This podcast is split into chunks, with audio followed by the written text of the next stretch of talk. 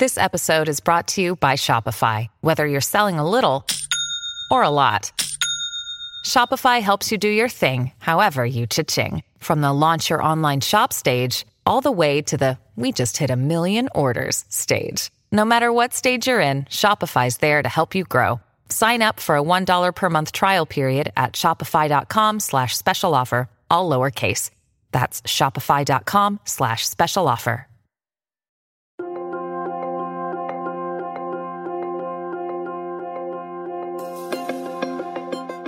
Hola, soy el Dr. Elmer Huerta y este es su diaria dosis de información sobre el nuevo coronavirus. Información que esperamos sea de utilidad para cuidar de su salud y la de su familia.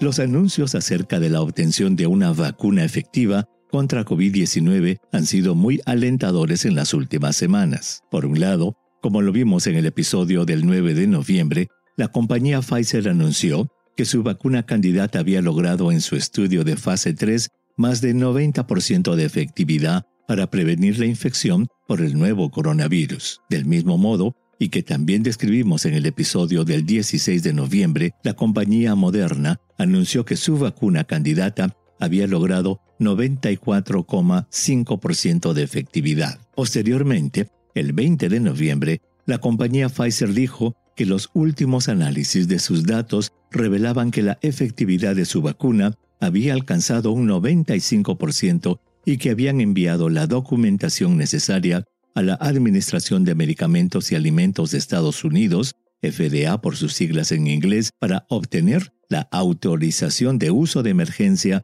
de su vacuna candidata. Ese mismo día, la FDA anunció que estaba convocando a un comité asesor para discutir los datos científicos enviados por Pfizer. Hoy veremos cuál será el proceso para otorgar la autorización de uso de emergencia para la vacuna de Pfizer y cuándo y quiénes podrían recibir las primeras vacunas.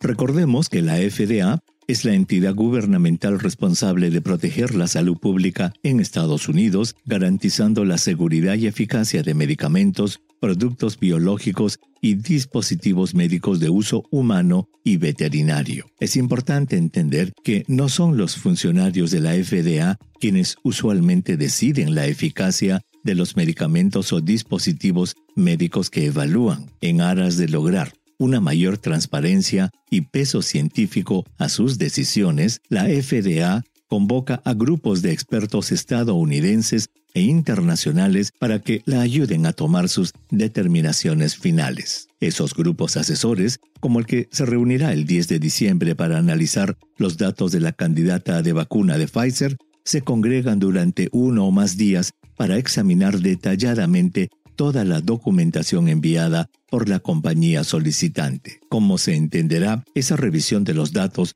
por científicos independientes es un punto fundamental para garantizarle al público que los medicamentos o dispositivos que se aprueben están avalados en sólidos cimientos científicos. En este caso, lo que está en juego es la autorización en calidad de emergencia de la vacuna candidata, que en términos sencillos significa que debido a que estamos en una situación de emergencia, o sea de pandemia, se puede autorizar de una manera más rápida el uso de la vacuna. Esa rapidez no significa que se esté cortando camino en el proceso y que se vaya a autorizar un producto que no está debidamente estudiado. Recordemos que, como lo mencionó Pfizer en su comunicado de prensa del 20 de noviembre, la fase 3 del estudio de su vacuna demostró que entre los más de 43,000 voluntarios, la mitad de los cuales recibió la vacuna y la otra mitad el placebo, se produjeron 170 casos de COVID-19. De esos,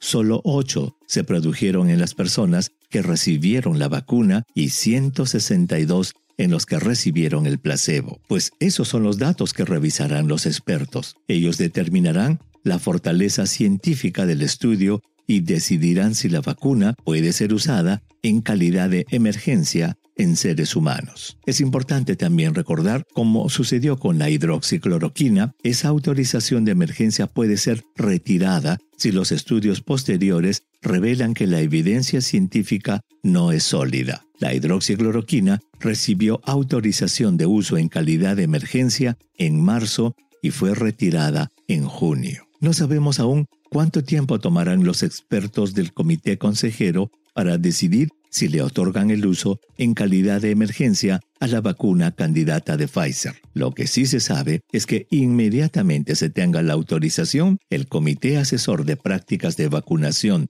del CDC determinará quiénes son los primeros en recibir la vacuna en Estados Unidos. Al respecto, la Academia Nacional de Ciencias, Ingeniería y Medicina de Estados Unidos publicó el 2 de octubre sus recomendaciones acerca de cuál debería ser el orden de prioridad de la vacunación contra COVID-19. En primer lugar, están los trabajadores de salud de primera línea en hospitales, hogares de ancianos o los que dan atención domiciliaria, los que trabajan en servicios de atención médica como transporte y servicios ambientales y los socorristas. También están en primera prioridad las personas de cualquier edad con enfermedades como cáncer, enfermedades del corazón graves y enfermedad de células falciformes, que las ponen en un riesgo significativamente mayor de enfermedad grave o muerte por COVID-19. Posteriormente, a medida que se vayan produciendo más vacunas y se tengan las de Moderna, que también está a punto de solicitar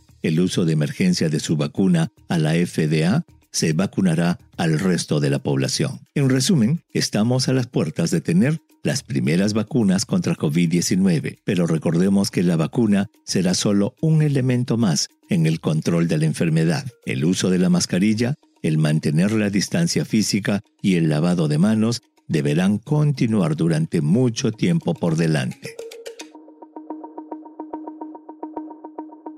Envíeme sus preguntas por Twitter. Intentaremos responderlas en nuestros próximos episodios. Pueden encontrarme en @Dr. Huerta. Y si cree que este podcast es útil, ayude a otros a encontrarlo, calificándolo y revisándolo en su aplicación de podcast favorita. Volveremos mañana, así que asegúrese de suscribirse para obtener el último episodio en su cuenta. Y para obtener la información más actualizada, siempre puede dirigirse a cnnespañol.com. Gracias por su atención. Chao.